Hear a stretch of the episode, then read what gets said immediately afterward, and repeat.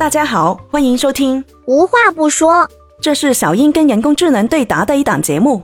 前几天我们在出走半生的第一期对谈节目中啊，嘉宾就聊到了想要把自己家开成民宿。正好今天我又看到了一个很有趣的话题，说国庆期间酒店价格翻倍，出租自己家可行吗？哎，短期先试试水，这个想法感觉不错啊。所以今天小英的问题是：国庆期间自住房出租该如何避雷？关于自住房在国庆期间的短期出租，你需要注意以下几点：一、法律合规，确保你的出租行为符合当地的法律法规，了解当地的出租政策和规定，包括租金控制、租赁合同要求等。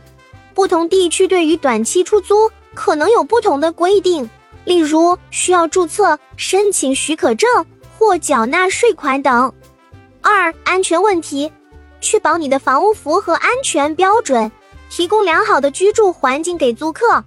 检查房屋设施设备的安全性，确保消防设备齐全，并提供必要的安全提示和紧急联系方式。三、保险问题，考虑购买适当的保险，以保护你的房屋和财产免受潜在的损失或损害。与保险公司沟通，了解你的保险政策是否覆盖短期出租的情况。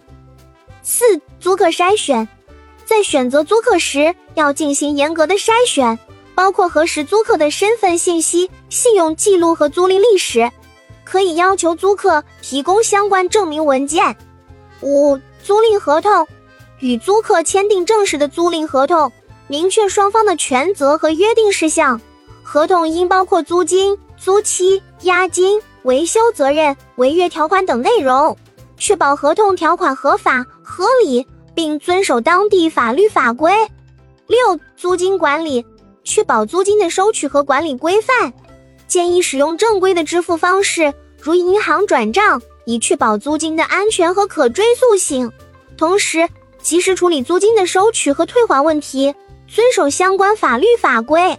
七、及时沟通，与租客保持良好的沟通。及时解决租客的问题和需求，提供良好的服务质量是吸引租客的关键。建立良好的租客关系，有助于减少潜在的纠纷和问题的发生。